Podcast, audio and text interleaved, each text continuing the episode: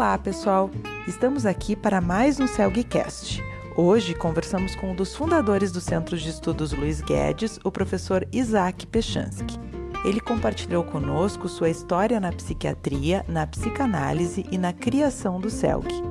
Conversamos sobre supervisão em psicanálise e psicoterapia, área que sempre foi um dos seus grandes interesses, tendo sido supervisor de muitos psiquiatras e psicólogos ao longo de sua trajetória profissional. O professor Pechansky, do alto dos seus 95 anos, é psiquiatra, psicanalista didata pela SPPA e professor adjunto aposentado do Departamento de Psiquiatria da FAMED da URGS.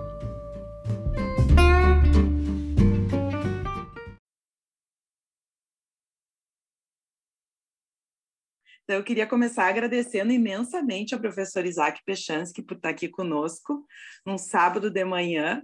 É uma honra para o CELG, para o CELGcast ter a sua presença aqui. A gente fica muito feliz, a gente fica até emocionado uh, de estar aqui conversando, tendo essa oportunidade de conversar com o senhor. Muito obrigada. Olha, o prazer é meu. O CELG é uma relação de amor que eu tenho. Eu fui um dos fundadores do CELG Sim. na década de 60. De modo que, para mim, é um prazer conversar com vocês e a gente poder dialogar sobre alguns assuntos interessantes, sobre um assunto que sempre me interessou, e é a uhum. supervisão. Sim. Tanto sob o ponto de vista da psicanálise, como sob o ponto de vista da psicoterapia. Claro. Como vocês então... sabem. Diga, Sim, eu vou dizer diga. só o seguinte. Claro, claro. Vocês sabem toda a inspiração da supervisão vem da psicanálise. Uhum. Foi através da psicanálise que se instituiu a supervisão, que é um dos pilares fundamentais da formação de qualquer psicanalista. É claro. a análise pessoal, os seminários e a supervisão. Uhum. O tripé. É o tripé, exatamente. É o tripé fundamental na formação de qualquer terapeuta, partindo do, do pressuposto de que todo terapeuta tem a sua análise pessoal também em ação, ou no passado ou no presente. Uhum. E já que o senhor falou um pouquinho da sua história com o CELG, eu queria que o senhor contasse um pouquinho sobre como foi a sua trajetória na psiquiatria, depois na psicanálise, como, como que foi essa história de ter fundado o CELG. Muito bem. Bom, eu me formei na Faculdade de Medicina da URGS, em 1957, e comecei como clínico geral, mas sempre com uma parte do meu interesse na psiquiatria. Cheguei a fazer um estágio no Hospital São Pedro, e aí, em 58, ingressei no curso de, de formação de psicoterapeutas de orientação analítica no próprio departamento de psiquiatria e medicina legal, com o professor Davi Zimmermann e Paulo Guedes, que foram os fundadores do curso. E me formei em 1960 nesse curso e de imediato iniciei minha formação psicanalítica ingressando na SPPA, é a Sociedade Psicanalítica de Porto Alegre, filiada à Associação Psicanalítica Internacional. Nós éramos os únicos aqui, aqui no Sul naquela época. Então, iniciei como candidato depois de ter me formado como psicoterapeuta, e fiz toda a minha formação psicanalítica nessa sociedade, evoluindo desde candidato até a presidência da sociedade, onde desenvolvi, me candidatei a ser candidato a analista de data, que me formei também na sociedade.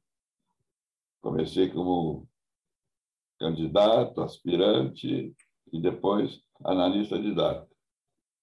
E vocês podem entender que nesse percurso todo eu tive muitos candidatos à formação psicanalítica e muitos candidatos à supervisão. De modo que eu, por força de ofício, eu aprendi muito como candidato e como supervisor. De modo que eu tenho, nessa bagagem histórica, esse currículo, vamos dizer assim. Nunca saí de Porto Alegre. Uhum. Toda a minha atividade profissional foi feita em Porto Alegre. Embora tenha tido convites para participar fora de Porto Alegre, na Associação Psicanalítica Internacional, mas eu confesso a vocês que eu nunca me propus a isso. Uhum. Sempre me radiquei em Porto Alegre, aqui fiz meus estudos, minha formação, até me aposentar. Ao lado dessa formação psicanalítica, fiz concurso para psiquiatra do Hospital São Pedro, onde fui psiquiatra por 25 anos. E eu costumo dizer que, mesmo assim, consegui sair do hospital. Foram 25 anos até me aposentar. Sim. Continuei como professor do departamento de psiquiatria até me aposentar também. Uhum. Hoje estou aposentado, mas não inativo. Depois que eu me aposentei no Hospital São Pedro, nunca trabalhei tanto e me integrei na sociedade psicanalítica, na minha formação, nos meus estudos e em toda a evolução que eu tive dentro da sociedade. E lá também estou aposentado, vamos dizer assim. Depois de ter participado desses anos todos, me dei o, o direito de ficar assim, por exemplo, conversando com vocês. Uhum mas não tenho mais atividade ativa na sociedade psicanalítica. Sim. E aqui estou, à disposição uhum. de vocês. De modo que eu tive uma formação básica na nossa faculdade, no nosso instituto, tanto como, como psicoterapeuta e como psicanalista. E, assim e hoje ainda trabalha? Ainda está trabalhando? Ainda estou. Confesso para vocês que bem pouquinho. Uhum. Mas continuo trabalhando. Algumas pessoas ainda me telefonam. Não sei se por consideração ou por necessidade.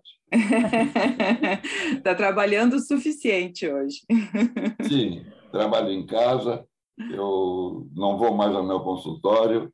Eu estou com um consultório ativo ainda, uhum. mas não vou, não tenho ido lá. Uhum. Tenho permanecido em casa e aqui. Ilha, não sei se me permite. Telefone. Perdão. Claro. fazer uma pergunta, professor.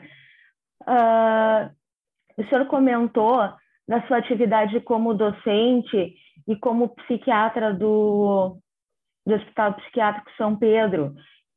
É isso? Foram Sim. as duas atividades em conjunto? Durante toda a vida, o senhor trabalhou como docente da, da Faculdade de Medicina da URGS e psiquiatra. Sim. Acontece que naquela época, o Departamento de Psiquiatria e Medicina Legal era localizado no Hospital São Pedro. Nós exercíamos as nossas atividades didáticas do próprio hospital, uhum. onde eu exercia o papel de psiquiatra e de professor do departamento. Uhum. Depois, nos transferimos para o Hospital de Clínicas. Quer dizer, então, sempre teve muito em contato com a psiquiatria clínica junto com a psicanálise, Exatamente. as duas coisas Exatamente. em paralelo. Exatamente. De que modo que o senhor entende que essas duas uh, atividades se correlacionaram como que a, a atividade na psiquiatria afetou a, psica, a atividade na psicanálise e vice-versa. Como foi esse, essa combinação? Uhum. o professor está mostrando, eu vou, eu vou dizer o, o, Porque, como tem pessoas que só nos escutam, não nos enxergam, o professor nos mostrou agora, então, um livro eh, cujo título é Da Psiquiatria à Psicanálise. Isso. Uhum. Aqui está contido todos os meus trabalhos que eu escrevi, publiquei, apresentei em jornadas, apresentei em congresso, está uhum. tudo aqui. Uhum. Mandei fazer esse caderno, mas nunca publiquei. Uhum. Talvez não publique mesmo, não sei. Mas está tudo aqui. Inclusive, tem um trabalho aqui sobre supervisão. Sim. Que, na verdade, relendo esse trabalho hoje, uhum. ele contém praticamente as perguntas que vocês me formularam. Sim. Interessante isso. Muito. Então gostei vamos falar. Muito das perguntas, gostei muito das perguntas que vocês formularam. Que bom. E nesse trabalho eu encontrei muita confluência uhum. de ideias entre as perguntas e o que eu escrevi. Então, eu, entrando então no nosso assunto, então na nossa da nossa conversa que a gente, eh, o professor nos sugeriu conversar sobre supervisão, que é um tema importantíssimo. Muito. Então, eu queria que o senhor comentasse sobre a importância da supervisão na formação dos psicoterapeutas e dos psicanalistas. Não se pode convencer a formação de um psiquiatra, de um psicoterapeuta e de um psicanalista sem supervisão. Uhum. Não é possível desenvolver essa atividade sem passar pela experiência da supervisão. Uhum. Porque a supervisão é um procedimento de ensino e aprendizado. Uhum. Dentro do contexto da própria formação. Sim. Ela envolve aspectos teóricos e fundamentalmente técnicos. Uhum. Uhum. É uma das perguntas que vocês me fizeram. Sim. Envolve as duas. Sim. O olhar do supervisor tem que estar sempre voltado para esses dois aspectos, tanto teóricos como técnicos. Fundamentalmente técnicos, porque é um contato pessoal, uhum. de avaliação do trabalho feito pelo candidato. Uhum. Falando em candidato, deixa eu contar para vocês uhum. a minha primeira experiência como supervisionado. Sim. Lá nos primórdios da minha formação psicanalítica. Procurei naquela época o professor Celestino Prunes, analista de data da SPPA, e, de, da, e catedrático da cadeira de Medicina Legal. Uhum. Um excelente professor. Uhum. Então, tive o primeiro contato com ele para acertar os horários, os horários e tudo mais. E ele me disse assim: Olha, Peixança, tu vais iniciar tua primeira supervisão, tu vais te haver com três pessoas Uhum. Eu fiquei um pouco preocupado, pensei que era só com ele. e ele me disse: primeiro com o teu paciente. Uhum. Segundo, comigo, que represento o instituto ao qual tu pertences. Sim. E terceiro, com o teu analista, uhum. onde tu vai ter que prestar contas da tua questão pessoal. Claro de modo que entrei tranquilo e saí menos tranquilo da reunião. Eu tinha que prestar conta da três. Sim. Mas nunca me esqueci desse ensinamento em poucas palavras que o professor Celestino me fez. Sim. É uma verdade. Todo supervisionado tem que saber, primeiro com seu paciente, uhum. a quem ele é porque ele é o responsável. Segundo, com seu supervisor, que representa uma instituição a quem o supervisor está vinculado e o próprio candidato. Uhum. E terceiro, ao próprio analista, que vai tratar das suas questões pessoais. Uhum. Eu acho, nem sempre isso acontece. Eu acho que todo terapeuta seria bom ter a sua análise pessoal. Claro. Eu acho que é importante, porque ele vai lidar com questões realmente importantes de conflitos, problemas, vicissitudes e tudo mais. Seria bom que ele mesmo passasse pela experiência de ser analisado. Claro. E, e falando sobre essa questão justamente da, da, da, da, intera, da, da, interface com o tratamento pessoal. Como é que isso se dá na supervisão? Quando o supervisor está lá com o seu supervisionando e começam a surgir aspectos ou questões do caso que estão relacionadas às questões pessoais do analista que está sendo supervisionado. Como é que o supervisor conduz? Boa pergunta. Bom, inicia-se uma nova relação. Uhum. Cria-se um novo setting que nada tem a ver com o setting terapêutico. Sim. Supervisão não é terapia.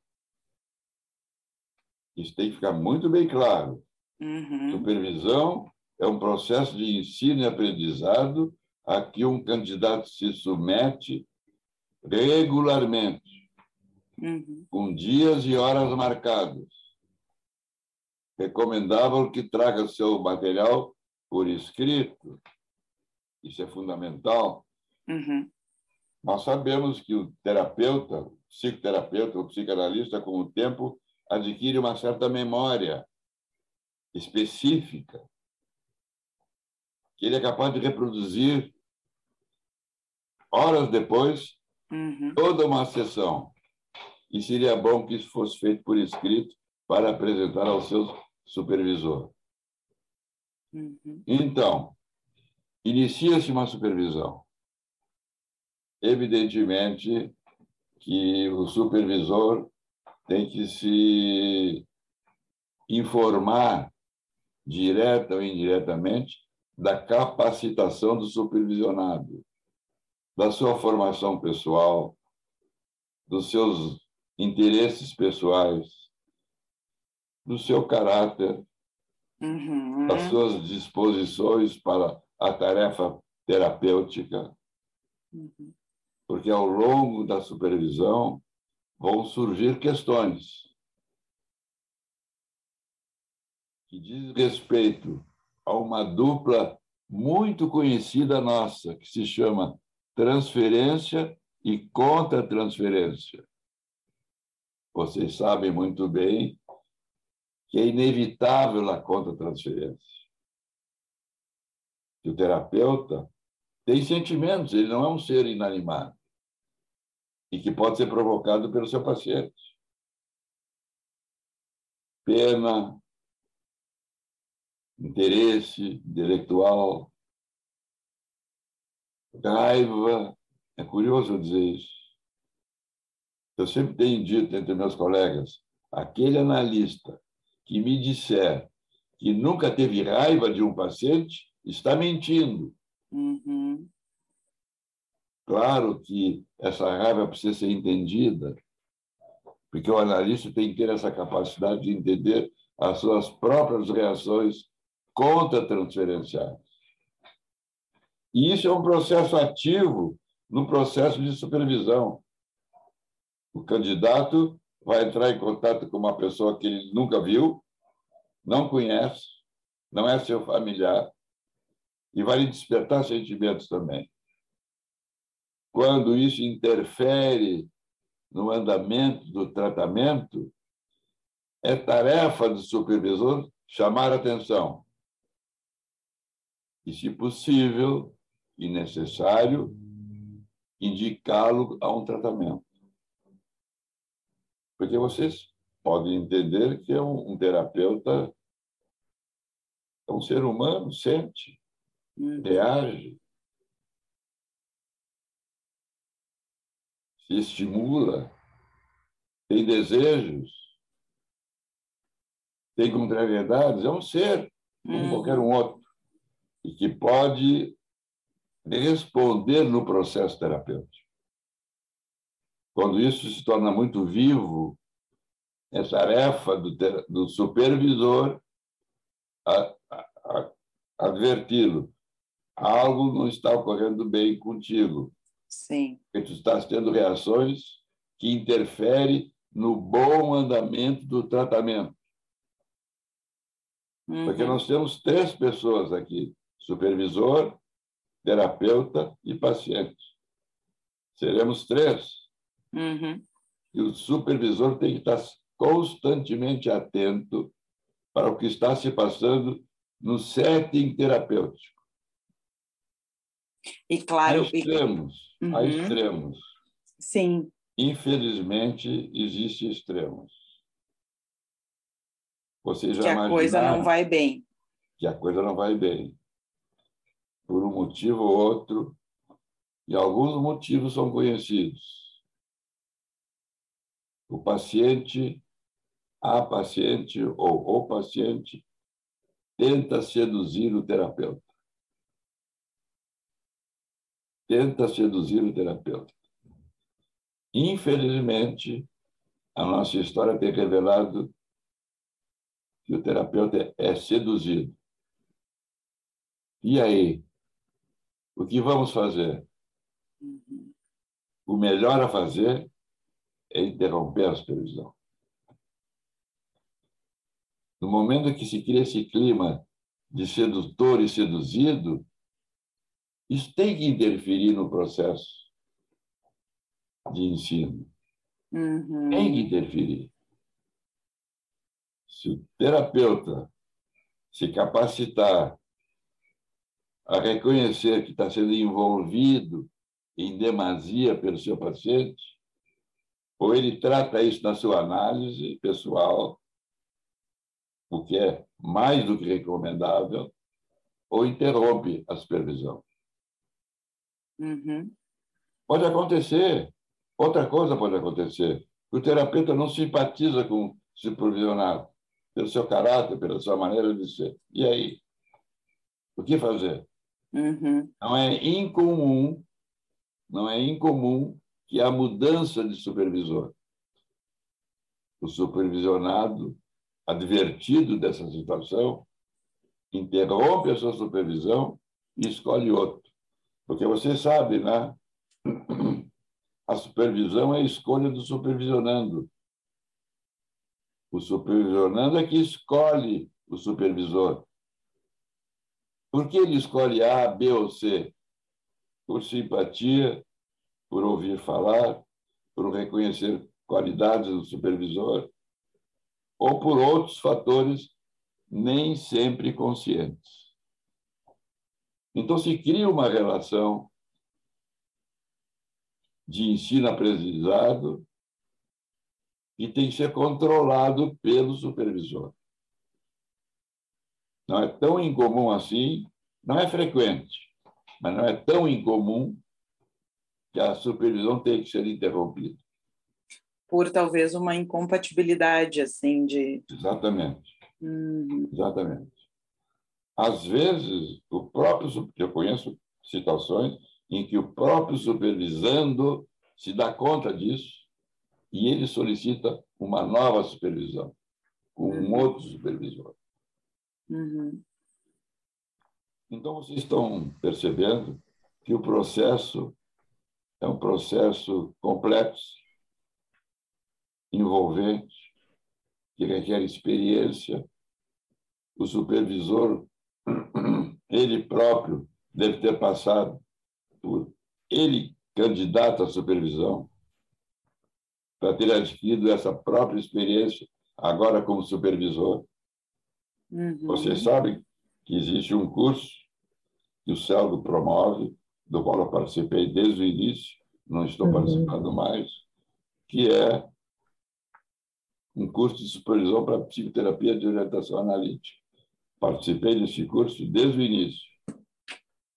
E, para mim, coube fazer um seminário sobre avaliação do supervisor, avaliação do supervisionado e avaliação da supervisão. Dei durante vários anos esse mesmo tema. Uhum. Professor, eu tive o prazer de ser sua aluna nesse, nesse curso. Ah, sim. Isso. E, e agora, enquanto o senhor estava falando, eu, eu fiquei pensando ah, na, na, minha, na minha experiência como supervisora de, ah, da residência e Sim. aonde a gente, eles não escolhem a gente. É- o que, que o senhor acha disso? É, um, é uma dupla que se forma sem Por indicação da, Isso. Na sociedade psicanalística, quem escolhe é o supervisionando. Entre os didatas da sociedade, o supervisionando tem a liberdade de escolher o seu supervisor. Isso aconteceu comigo, aconteceu comigo, com todos os meus colegas. Eu fiz duas supervisões, de no mínimo 100 horas cada supervisão. Uma com o professor Celestino Prunes e outra com o professor Davi Zimmermann, que foi o fundador do curso de especialização, junto com Paulo Guedes. Então, o candidato tem essa liberdade de escolher. Uhum. E o que que leva ele a escolher o supervisor A ou supervisor B? Eu já falei por vários motivos. Por conhecê-lo pessoalmente, saber das suas atividades, por simpatia, às vezes até por fatores nem sempre tão conscientes assim. Uhum. Mas escolhe. E, via de regra, a escolha dá certo. Raramente acontece, embora aconteça, a mudança. Mas o próprio candidato escolhe o seu supervisor. Na residência, a escolha é feita pela direção da residência. E explicar o motivo disso? Não, eh, na verdade é que muitos ainda não se conhecem, né? Sim. Então, na verdade, minha pergunta foi mais no sentido de, de pensar o quanto isso influi na, até na, na forma da, da supervisão. Uhum. São dois indivíduos que não se conhecem, não sabem não, nada. Certo. A, a, seu, a seu respeito, né? Mas ao longo acaba... do processo ficam se conhecendo. Sem dúvida. Sem ficam dúvida. se conhecendo. E é bom que se conheçam. Porque a supervisão como eu disse no início, não é tratamento. É uma uhum. relação de ensino e aprendizado. E é bom que se crie um clima de tolerância, compreensão, capacidade de suportar frustrações, uhum. que ocorrem em todo o trabalho terapêutico.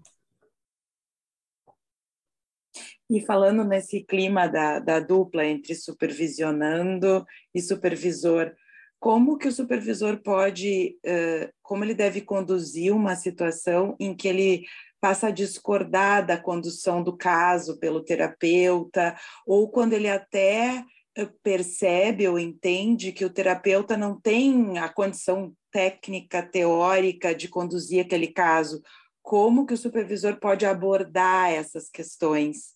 Francamente. Uhum. Francamente. Apontar para ele: olha, está havendo uma deficiência aqui, aqui, Sim. aqui. Seria bom que tu revisasse os teus conhecimentos psicoterapêuticos. Uhum. Seria bom uhum. tu analisar com o teu analista por que de tal ou qual dificuldade, porque não uhum. esqueço sempre, não esqueço nunca.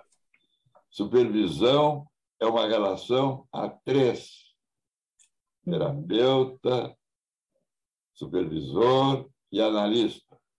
Uhum. Há sempre o recurso de recorrer ao seu próprio analista para verificar o que, que está se passando, que o processo não anda. Claro. Uhum.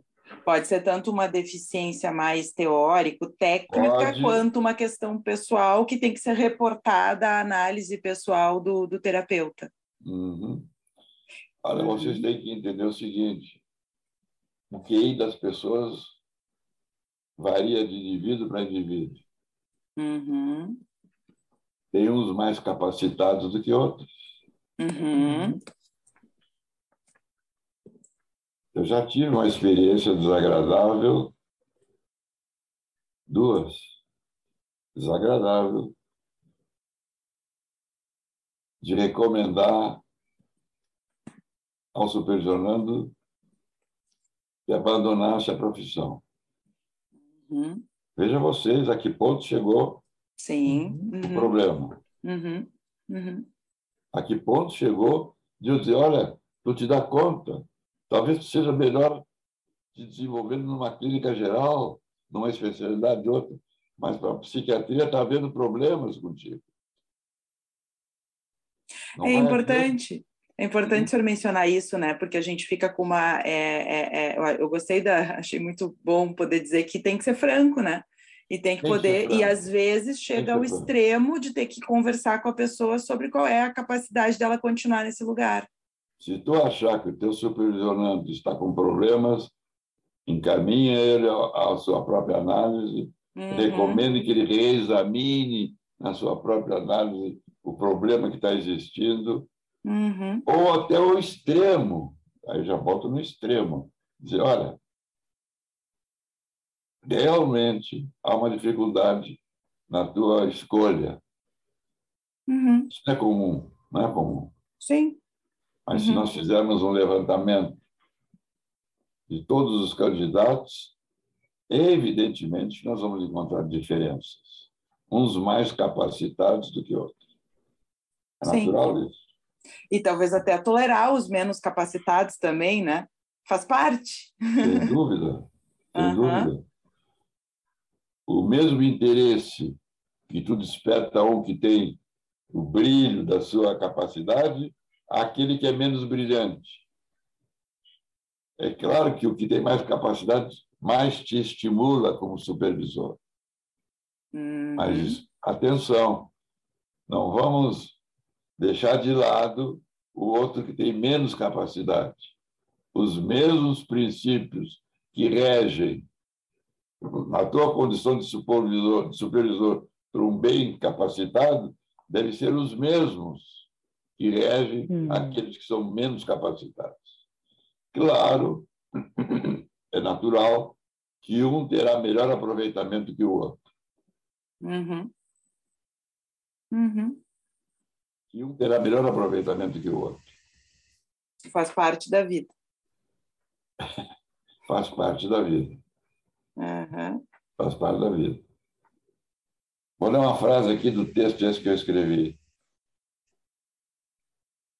A supervisão, eu- o trabalho foi psicanalítico.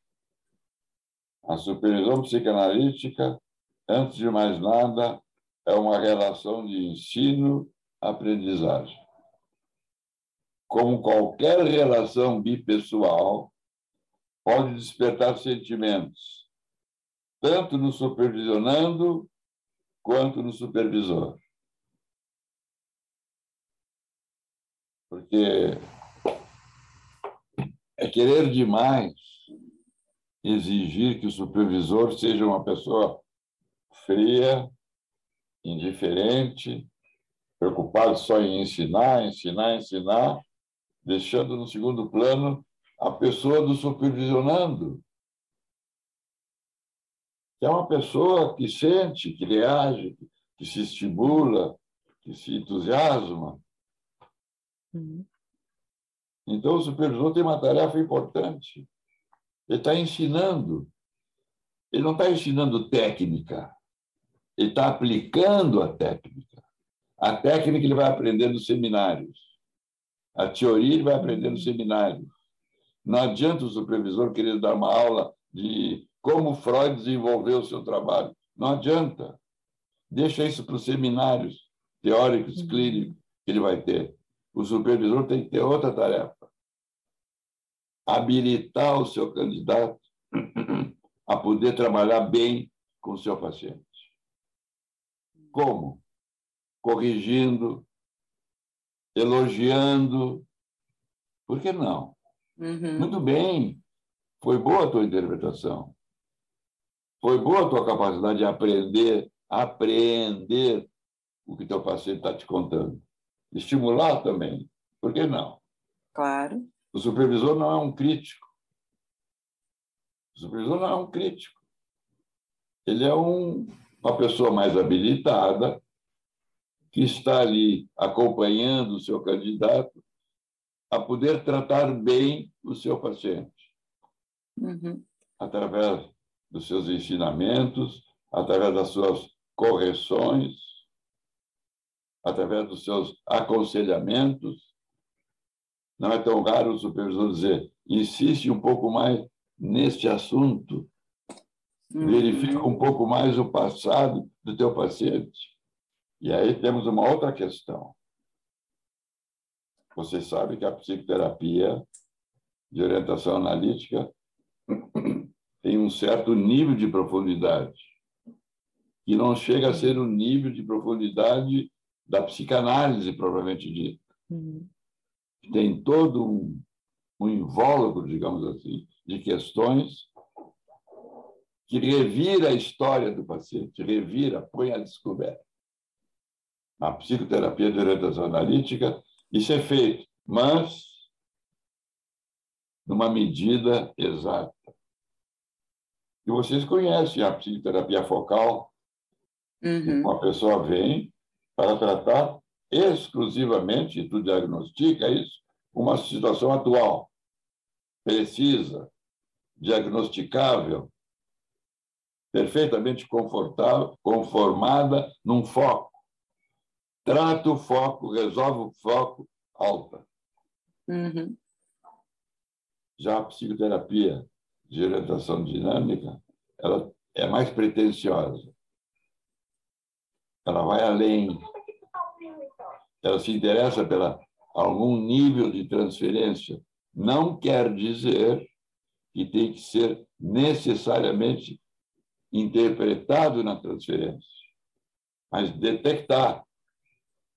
Uhum. Deixa isso para a tarefa do analista não do psicoterapeuta que dá informação. Claro. Neuza, tu quer perguntar alguma coisa?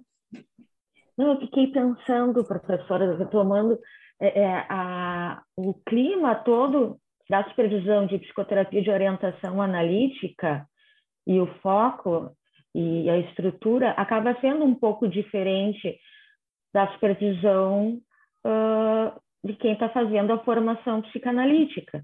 Sem Todos dúvida. esses elementos né, acabam influindo Sim. Sim. Na, na, forma como a gente conduz a supervisão. Então, nem tudo, a gente não consegue aplicar todos os conhecimentos, vamos certo. dizer assim, para o contexto da psicoterapia psicodinâmica.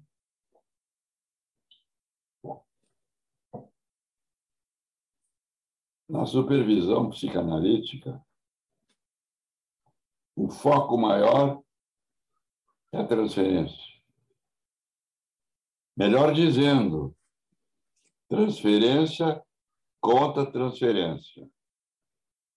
Vocês sabem que a conta transferência tem que ser utilizada como fator terapêutico.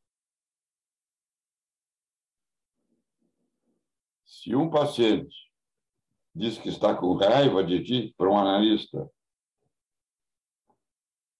O analista reage no sentido de entender por quê. E não responder com raiva. Então, essa relação transferência contra transferência tem o foco constante de uma supervisão psicanalítica. De uma supervisão de psicoterapia, esse foco, vamos dizer assim, não desaparece, mas ele se dilui. Uhum. Não tem que ser o foco fundamental. É importante tu conhecer na supervisão de psicoterapia de orientação analítica a situação atual do paciente. Na análise, te interessa muito a atual e a passada. Uhum. Eu costumo dizer, quando um paciente só te fala no dia de hoje e de ontem. Hoje, ontem, hoje, hoje me aconteceu isso, aquilo. Tu tem que ficar atento. Ele está te ocultando alguma coisa do passado. E fala que hoje o que aconteceu no trabalho, no serviço, em casa, com a mulher, com os filhos, com os amigos, é hoje, hoje, hoje, hoje. Fica atento. Ele está te ocultando algo do, teu, do seu passado. A recíproca é verdadeira. Quando o paciente só se refere ao seu passado, hum. eu quero saber o que, que aconteceu hoje em casa. Hum. O que, que aconteceu hoje no teu trabalho. Então, nós temos que estar atentos, tanto no essa dualidade de posicionamento do teu paciente. Claro que o foco da psicanálise busca se aprofundar, ver que relações existem entre os objetos da sua infância com a relação transferencial. Essa profundidade não é tão necessária na psicoterapia. Uhum. Não é que ela não seja útil, mas não necessária. Na psicanálise é necessária. E aí tu já vê uma diferença, Neuza. Sim, sem dúvida. Uma colocação e a outra. O foco fundamental exercida pelo supervisor. Se é um paciente em análise ou é um paciente em psicoterapia. Sem dúvida. Sem dúvida. Não pode impedir que se instale transferência. Porque, veja bem, o terapeuta é o depositário de todas as angústias, de todos os sentimentos, de todos os desejos, de todas as frustrações do seu paciente. Isso cria um vínculo de toda ordem, de toda ordem. Vai da indiferença à paixão. Olha bem, vai da indiferença à paixão. Então, vocês veem a geografia, se por assim dizer, do processo. O terapeuta tem que estar atento quando intervir e aonde intervir. Isso é tarefa do supervisor. Outra coisa, eu cito aqui no trabalho. Acontece às vezes o seguinte, Neuza, Lívia, que o supervisor passa a se interessar pelo paciente. A Neuza está rindo. Estou rindo porque eu me lembrei uh, de uma coisa que o senhor me disse no, no curso. Sim. Que a gente nunca sentido. pode. Nesse sentido. Eu sei, nesse sentido. Aí começa a induzir interpretações que ele faria porque ele quer também a recuperação do paciente. Uhum. E está interessado também em formar ele o seu próprio espaço. Uhum. Ele quer ficar bem com a instituição a que ele pertence. Uhum. uhum. Então passa a atuar como terapeuta, o que é um uhum. erro. O que é um erro. Ele não é terapeuta do candidato, ele é supervisor. Terapeuta é o supervisionando. Uhum. Ele é o supervisor. E, às vezes, ele propõe interpretações para o seu supervisionando para que seja um veículo direto ao paciente. Às vezes isso pode ser feito, mas não com esse interesse de trazer para si a própria recuperação do paciente. Esse desejo tem que ser do terapeuta e não do supervisor. O supervisor tem o seu olhar fixo no supervisionando, que vem para o encontro trazendo na sua bagagem a sua própria formação e a história do seu paciente. Mas nesse caso, como, desculpa ele interromper, mas eu fiquei pensando, se a gente ao estar tá, uh, supervisionando uh, uh, percebe ou enfim pensa em apontar um outro caminho, uma outra interpretação, como que isso se como fazer isso sem, sem querer ser o terapeuta do, do, do paciente? Bom, Lívia, parte do princípio de que o supervisor tem uma capacidade de perceber o que está se passando. Uhum. Por isso, ele é, supervisor, ele é supervisor do candidato e seu próprio supervisor. Uhum. E seu próprio supervisor, que ele adquiriu por experiência própria. Ele também já foi supervisionado. Ele também tem essa experiência de ser alvo da supervisão. Uhum. Então, ele tem que conjugar toda, toda essa história no seu processo de supervisor. Ele é uma instância, vamos dizer assim, por definição maior.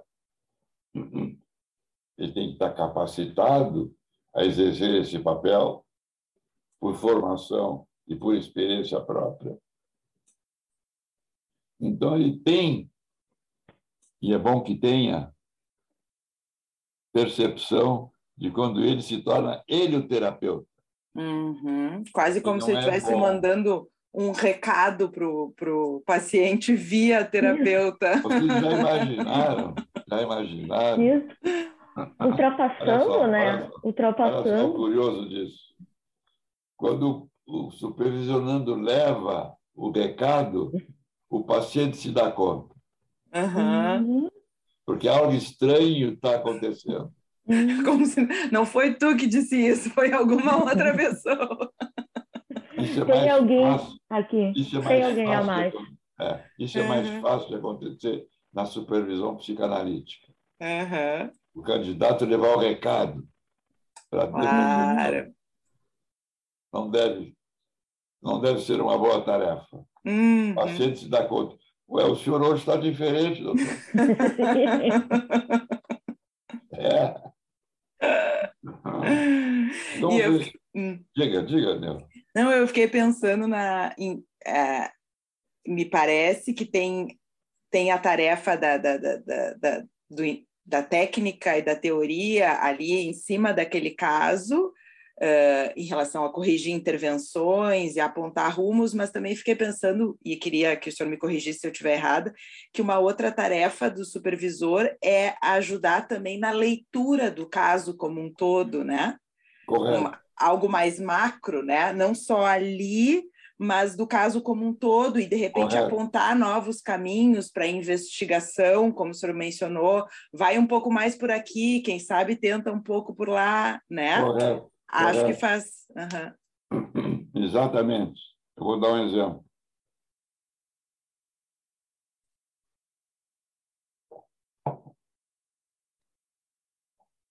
Pode acontecer que um paciente procura tratamento, ele ou ela procure um tratamento para um analista ou por um terapeuta dinâmico, porque está em crise com seu marido ou com a sua mulher. Bom, e agora? Hum. E agora? Qual é o papel do supervisor? Uhum. Na primeira sessão, te separa? Bah,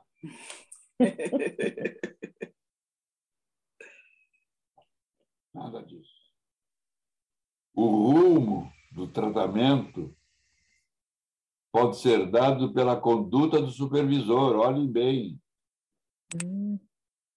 o rumo do tratamento que foi buscado para resolver um, um conflito matrimonial, matrimonial pode ser dado pelo rumo que o supervisor dá à supervisão.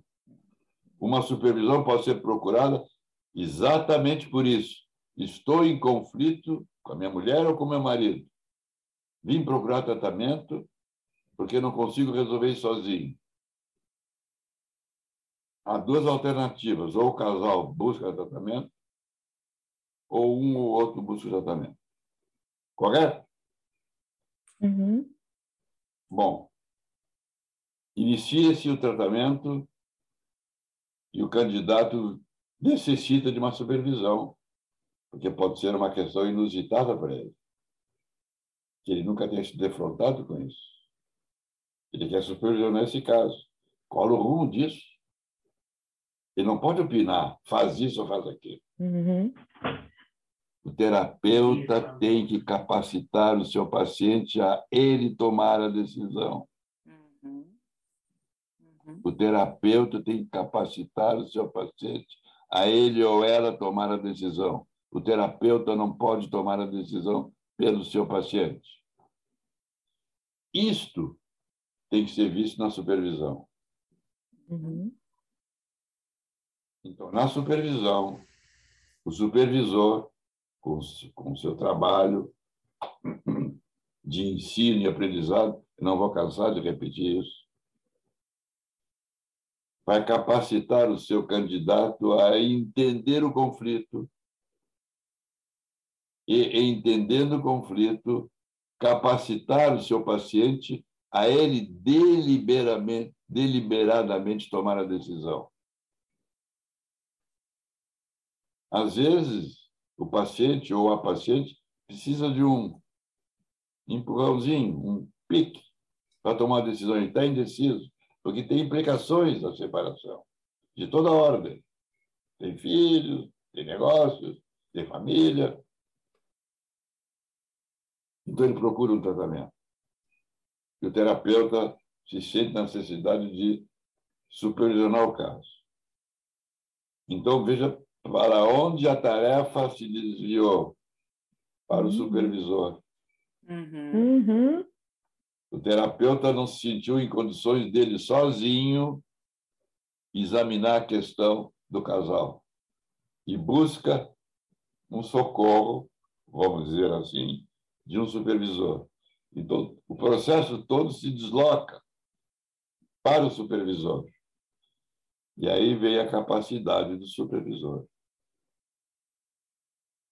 de instrumentalizar o candidato para que ele, através do seu trabalho cotidiano com o paciente ou a paciente, poder tomar ele ou ela a decisão de continuar o casamento ou separar-se do casamento. Então, veja que a tarefa do supervisor é de muita responsabilidade, porque imagine um supervisor que tenha lá os seus próprios conflitos pessoais. Uhum. Ou vocês acham que todo mundo é isento de conflito? Uhum. Não. Todos nós, um momento ou outro, temos mais ou menos conflitos na vida. A vida uhum. é, é incerta, é dinâmica. Dinâmica, isso. Vamos dizer que o próprio supervisor terá seus próprios preconceitos. Uhum. Porque ele é humano. Nem todo mundo torce para o internacional. É uma pena, né, professor? É. uma pena, né? É uma pena, também acho. Mas então, o supervisor tem uma tarefa dupla. Primeiro, a sua atitude com o seu supervisionando e com um olho do paciente. O terceiro olhar, como se uhum. costuma dizer. Uhum. O terceiro olhar. Não como alvo de sua influência, mas como alvo do objeto do trabalho do seu candidato à supervisão. Então, vocês estão vendo que a supervisão pode ser traduzida como uma tarefa simples, ao mesmo tempo complexa. Super complexa. Complexa. Porque envolve três pessoas. Uhum. Três pessoas. Pode chegar um momento em que o supervisor se dá conta que o seu candidato está numa encruzilhada, apesar do trabalho de supervisão. Está numa encruzilhada. Não sei o que fazer. Como quem diz, as minhas questões pessoais não permitem apreender a questão como um todo e poder trabalhar tranquilamente. Recomendação do supervisor: procura um tratamento. Tu procura um tratamento para ti pessoalmente. Uhum. Porque ele só vai poder, ele só vai se beneficiar disso. Porque ele vai resolver seus, tentar resolver seus próprios problemas pessoais como vai poder ajudar o seu paciente. Claro. Então, o supervisor tem essa tarefa também, quando ele detectar maiores dificuldades por parte do seu supervisionando. Uhum. Recomendar tratamento, caso ele não esteja em tratamento, claro. Uhum. Ou chamar a atenção, examina melhor isso com o teu próprio terapeuta. Examina melhor. Sim, acho que entra dentro daquela ideia de apontar né, uh, direções a serem melhor avaliadas, melhor investigadas, inclusive no, no tratamento pessoal do terapeuta. Exatamente, exatamente. E eu queria lhe ouvir também falar um pouquinho sobre o que, que o senhor percebeu que mudou, se é que tenha percebido algo nesse sentido, ao longo da sua trajetória como supervisor e psicanalista, ao longo dos anos, que, que, que, o que, que foi se modificando grandes modificações não ocorreram. Uhum. Claro que trabalhos, teorias surgiram né, ao longo desses anos todos, mas do que eu posso me lembrar da minha própria experiência pessoal até a minha última supervisão, que eu tenho bem lembrança, uhum. até então, não tinha havido grandes mudanças. Porque trabalho sempre acontece. Eu, eu mesmo fiz um trabalho, está aqui nesse livro impublicável. Eu mesmo fiz um trabalho, outros trabalhos ocorreram, falaram sobre supervisão, simpósios, como nesse caso aqui. Mas a intimidade do processo permanece. Uhum. Pode haver teorias em torno, uhum mas a intimidade do processo é o mesmo. A supervisão é um processo de ensino-aprendizado num clima amigável, respeitoso, tolerante. Uhum. Isso não mudou.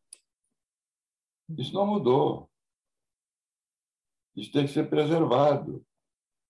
Pode haver teorias né, da da própria teoria psicanalítica, como ocorreu tantas vezes e continua ocorrendo. Mas quanto à necessidade da supervisão, não. Uhum. Essa haste do tripé persiste. Não é possível formar-se um terapeuta que queira ser um terapeuta de orientação dinâmica ou psicanalista sem supervisão. Não é possível. Uhum. Uhum. Não é possível. Então, é verdade que eu sei que existem associações aqui em Porto Alegre que formam terapeutas dinâmicos que têm lá no seu currículo supervisão. Uhum. Não é só na psicanálise, não.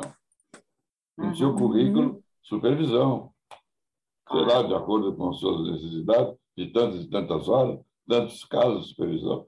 Na sociedade psicanalítica eram dois casos uhum. no mínimo 100 horas. Sim. Afora as necessidades extras. Uhum. Depois de concluído o currículo, vamos dizer assim, um analista, um terapeuta, lá pelas tantas tem um paciente que ele sente que está criando alguma dificuldade e se recorre a uma supervisão individual por fora do currículo. Uhum. É comum acontecer isso. Claro, dependendo de uma dificuldade específica, né? Específica? Sim. Fora do e, currículo. Claro. Diga, Nilson. Tu quer falar alguma coisa, Nilson? Tem alguma pergunta? Não, uh, na verdade eu estava pensando agora, professora, uma curiosidade que, que eu tenho é lhe vendo falar uh, e, e, toda a sua experiência e trajetória, eu fiquei pensando como que o, o professor Pechansky de hoje em dia conversaria com o, o professor Pechansky, eh, como eu, assim, que estou mais ou menos no, no início da carreira como professora e supervisora. Como que o senhor acha que seria essa conversa? O que, que o senhor diria para o Pechansky, jovem professor, jovem supervisor, como, como eu? Vou te responder de uma maneira bem simples como eu estou conversando com vocês. Esse trabalho aqui Só um pouquinho. Tenha paciência um pouquinho. Esse trabalho eu fiz em 1996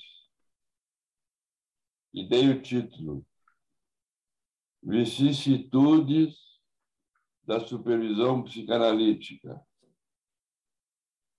Digo para vocês, eu escreveria esse mesmo trabalho tal qual está aqui. Foi apresentado no simpósio anual da SPPA, em 1996. Faz tempo, Um ano né? que eu me formei. Um ano que eu me formei, professor. Eu escreveria esse trabalho de novo, igual, copiaria, Uhum. tinha uma foto dessa, desse trabalho. De modo Depois que... eu vou pegar o seu trabalho para ler, professor. Muito bem. Então, o que eu tenho para te dizer, Neuza, o que eu disse aqui, eu estou te dizendo hoje. A mesma coisa. Tentando Uhum. responder as, o bom questionamento que vocês fizeram naquele roteiro. Uhum. E vocês estão fazendo um questionamento que se encaixa exatamente nesses mesmos princípios, nessas mesmas teorias. A essência continua muito parecida, né? Muito. Acho que é isso, é muito parecido. E eu queria lhe perguntar uma outra coisa. É, o senhor acredita que seja possível é, transmitir coisas que a gente talvez chamaria de fatores inespecíficos de psicoterapia, tipo é, paciência, respeito, é, a forma, o tom de falar com o paciente, coisas assim, o supervisor consegue ajudar o terapeuta a moldar? Ou é uma tarefa perdida? Não é uma tarefa perdida, não, Lívia. Não. Tu seja, tu pontuasse alguns destaques que necessitam ser preservados. Uhum. Nunca me esqueço de um colega meu que não era psiquiatra, nem psicanalista. Nós trabalhávamos juntos numa instituição e ele se analisava. Ele se analisava. E nós conversávamos, e vinha conversar bastante comigo, porque eu era psiquiatra da instituição. Um dia ele entrou todo sorridente. Pechansky, meu analista riu.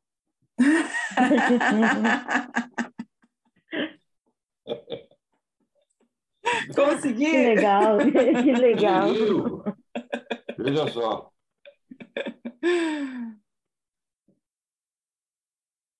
Nós estamos falando de humanos. Uhum. supervisor, candidato, paciente, humanos. Uhum. Eu, dei- eu falei há pouco no internacional, né? Tá bom, vou, vou, vou falar um pouquinho disso. Imagine vocês um terapeuta gremista que gosta do Grêmio, gosta, simpatiza, torce pelo Grêmio. E tem um paciente que é internacional, que gosta do internacional, simpatiza. Domingo tem Grenal. Ganha Grêmio, ganha Internacional. Segunda-feira tem sessão. O paciente é Grêmio ou Internacional. De acordo com a vitória, ele começa a debochar do seu terapeuta. Uhum. Uhum. E aí, ei, ontem, hein, ganhamos, hein? Essa brincadeira livre. O paciente tem direito a expressar o que está sentindo. Pode provocar o terapeuta. Imagina o terapeuta fanático pelo seu clube. O que vai fazer? Uhum. Boca accusa. Tem que suportar toda a tensão emergente naquele momento da sessão. Vai passar a discutir com o terapeuta, com o paciente? Claro que não. Uhum. Uhum. Claro que não. Ninguém é neutro na vida. Uhum. Ninguém é neutro na vida. Mas a neutralidade tem que prevalecer no processo terapêutico. Quer seja ele psicoterapêutico, quer seja ele analítico. Uhum. A neutralidade é uma função a ser exercida. E o senhor acha que daí na supervisão o supervisor pode abordar coisas que o supervisor percebe que sejam mais do jeito do paciente. Por exemplo, se o supervisor, do, do, do supervisionando, desculpe, se o supervisor percebe que uh, o terapeuta tem um jeito um pouco mais seco, um pouco mais ríspido no falar, que isso inclusive aparece na supervisão, e que ele pode imaginar que isso tenha repercussões lá no setting do seu. É. Como que o supervisor lida com isso, com, com o terapeuta? Primeiro ponto. Primeiro ponto. Uhum. Olha a maneira como tu está me descrevendo o que tu disseste para o teu paciente. Aham. Aponta. Sim. Se tu não pode te controlar, vai examinar isso lá com o teu analista. Claro. Ajudar o terapeuta a perceber o seu próprio jeito. Correto. Uhum. Correto. Mas tem que apontar. Claro. E eu fiquei pensando também que o próprio supervisor, ele serve muito de modelo, né? Um supervisor bem humorado, é, é, tranquilo. É inevitável, é inevitável isso, é inevitável isso. Uhum. O supervisor também sirva de modelo de identificações uhum. por parte do candidato. É inevitável. Claro. E até desejável, talvez, numa certa não? medida. Por que não? Um bom modelo é desejável. Claro. Um bom modelo é desejável. Aham. Uhum. Aham. Então, tudo bem que o candidato encontre no seu supervisor um modelo de bom professor, uhum. tolerante, neutro, uhum. que não vai acusá-lo de, pelos seus erros, mas vai apontar os vai erros. Apontar. Não vai acusá-lo, uhum. mas vai apontar. Uhum. Mas repara que aqui, aqui, aqui, tu interpretaste de uma maneira que te distanciou do paciente. Aham, aham, aham as interpretações, quer em nível psicoterápico, quer em nível analítico, têm que aproximar o candidato ao seu paciente. Uhum. Não afastar. Uhum. Não afastar. Então, uhum. o próprio supervisor pode servir de modelo, um bom modelo para o candidato. Uhum. Porque, bom, aí eu estou falando na formação psicanalítica o candidato escolheu o seu supervisor. Se escolheu esse e não aquele, é porque esse lhe ofereceu um pouco mais de modelo ah. por experiência, por contato, por ouvir falar, por ouvi-lo falar. Já havia uma afinidade né, prévia para fazer essa escolha. Uhum. Tem mais alguma pergunta, Neuza? Eu acho que do roteiro a gente já cumpriu o que a gente tinha planejado. Oh, acho que acho que era isso, professor. É isso. Então foi uma, uma aula né, de, de supervisão, mas muito obrigado pela sua disponibilidade Olha, de estar aqui eu, eu, hoje conosco. cumprido aquele roteiro. Uhum. Eu fui acompanhando aqui, nós, nós seguimos a risca nossa, o nosso planejado com algumas não, coisas não, a mais. Não faltei nada, não faltei nada. Nada, não. nada e ainda entregou mais, sobrou. Muito bem. Mas então, tá. então tá. tive muito prazer em conversar com vocês. Uhum. Realmente muito prazer em poder transmitir a vocês algo da minha própria experiência pessoal tanto como terapeuta, como supervisor e como supervisionando. Uhum. Isso é muito importante, que a gente possa transmitir toda essa experiência. Uhum. Vocês, de uma forma ou de outra, já estão transmitindo isso. E com o tempo, vão adquirindo experiência nesses vários níveis que se chama terapia. Uhum. Seja ela psicanalítica, quer seja ela psicodinâmica. Uhum. Mas então tá. Mais uma vez, bem, queria agradecer, agradecer também a participação da Neuza. Muito bem, e... muito obrigado às duas. Bom sábado para vocês. Igualmente, bom fim de semana para vocês. Até uma próxima oportunidade. Bom tchau, tchau. Um abraço. Um abraço. tchau. tchau.